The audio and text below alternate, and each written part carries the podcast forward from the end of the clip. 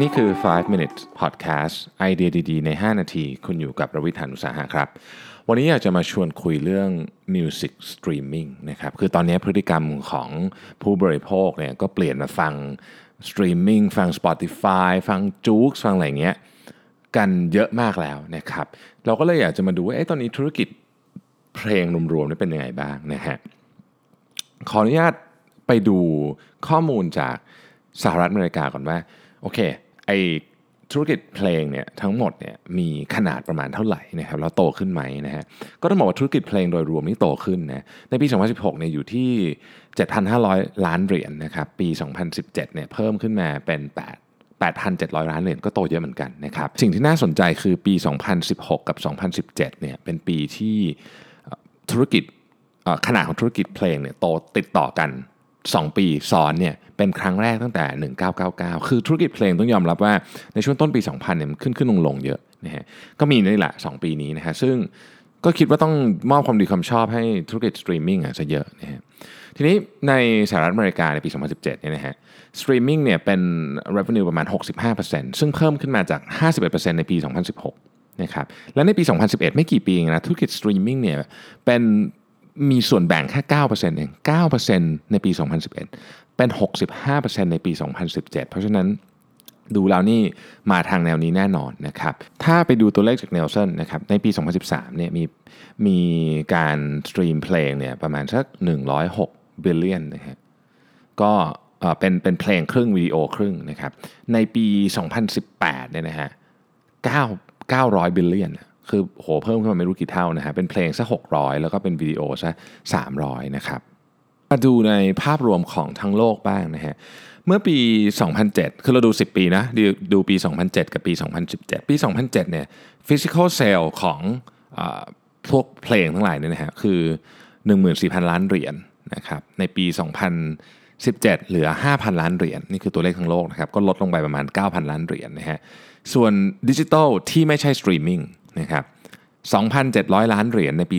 2007 เพิ่มเป็น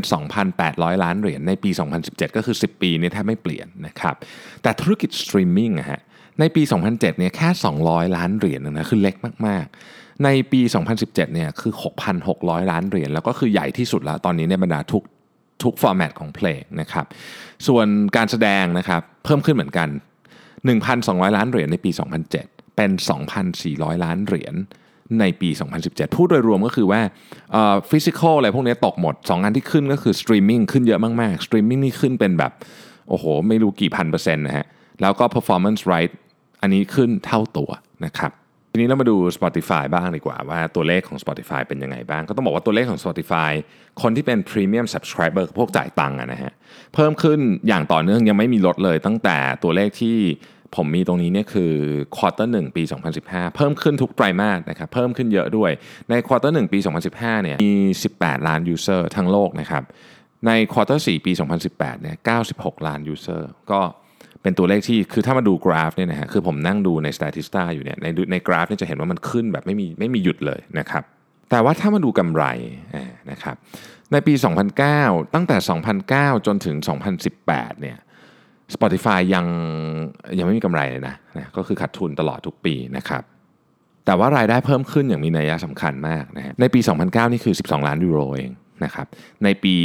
2018 เนี่ย 5,200 ล้านยูโร มาดูเพลงดีกว่านะครับ เพลงที่popular ที่สุดนะฮะใน Spotify ซึ่งอันนี้เขาดูย้อนหลังไปตั้งแต่ปี 2013-2017 เนี่ย คือ Shape of You จาก Ed Sheeran นะครับ แล้วก็ One Dance ของ Drake ตามมานะฮะพวกนี้นี่สตรีมกันหลักพันล้านนะฮะพันล้านสตรีมเนี่ยแต่ว่าถ้าเกิดเอาสัปดาห์ล่าสุดนี้เลยนะครับสัปดาห์ล่าสุดที่ Spotify ให้ข้อมูลมานะครับสัปดาห์ล่าสุดวันที่ 10 กุมภาพันธ์เนี่ย Seven Rings ของ Ariana Grande อยู่ที่1นะฮะห้าสิบสี่สตรีม54 ล้านสตรีมมิ่งนะครับทั้งหมดทั้งมวลนี้มันมีตัวเลขเยอะมาก แต่ว่าผมคิดว่าอยากจะสรุปอย่างนี้แล้วกันว่า ธุรกิจเพลงเนี่ยครับมีช่วงที่ ลุ่มลุ่มดอนดอนมาเยอะมากนะฮะในในในช่วง 10-20 ปีที่ผ่านมาเนี่ยแต่ว่าตอนนี้ดูเหมือนทิศทางจะค่อนข้างชัดเจนแล้วว่าสตรีมมิ่งเนี่ยจะเป็นของที่คนอยากได้ ในขณะเดียวกันอ่ามันมีตัวเลขอันหนึ่งที่น่าสนใจ คือการเพิ่มขึ้นอย่างมากของธุรกิจแผ่นเสียงฮะในสหรัฐอเมริกาเนี่ยในปี 2006เนี่ยมีการขายแผ่นเสียงไปทั้งหมด 9 0 0 0 0 0 แผ่น ในปี 2018เนี่ยนะครับ 16.8 ล้านแผ่นคือเพิ่มขึ้นแบบ 1,700 กว่าเปอร์เซ็นต์อะ เยอะมากๆ เพราะฉะนั้นธุรกิจแผ่นเสียงก็มา ดังนั้นในใน music industry ตอนนี้เนี่ยสตรีมมิ่งมาแน่นอน คือน่าจะเป็นกระแสหลักแล้วก็กระแสรองที่ที่น่าจะแข็งพอๆกันก็คือธุรกิจแผ่นเสียง จะเห็นว่า 2 อันนี้มันตรงกันข้ามกันเลยนะครับ อันนึงฟังได้ตลอดเวลาฟังอะไรก็ได้ไม่ต้องมาเป็นอัลบั้มอีกอันนึงต้องมีพิธีกรรม ต้องเช็ดแผ่นเสียง ต้องค่อยๆละเลียดต้องทำอะไรเยอะแยะมากมาย แต่ทั้งสองอันโตทั้งคู่มันอาจจะหมายถึงตัวแทนของชีวิตเราทุกวันนี้ก็ได้นะ เรามีชีวิตที่เร่งรีบมากๆนะครับเหมือนกับ Spotify แบบนี้ แต่ในขณะเดียวกันเราก็อยากจะมีสุนทรียะกับการฟังแผ่นเสียงที่มันมีพิธีกรรมต้องใช้เวลา แล้วก็ฟังได้เฉพาะที่บ้านอะไรเงี้ยเป็นต้นนะครับก็เป็นเลขที่น่าสนใจ เดี๋ยวไว้วันหลังเรามาคุยกันเพิ่มเรื่อง Music Industry ดีกว่านะครับสำหรับวันนี้ขอบคุณมากครับ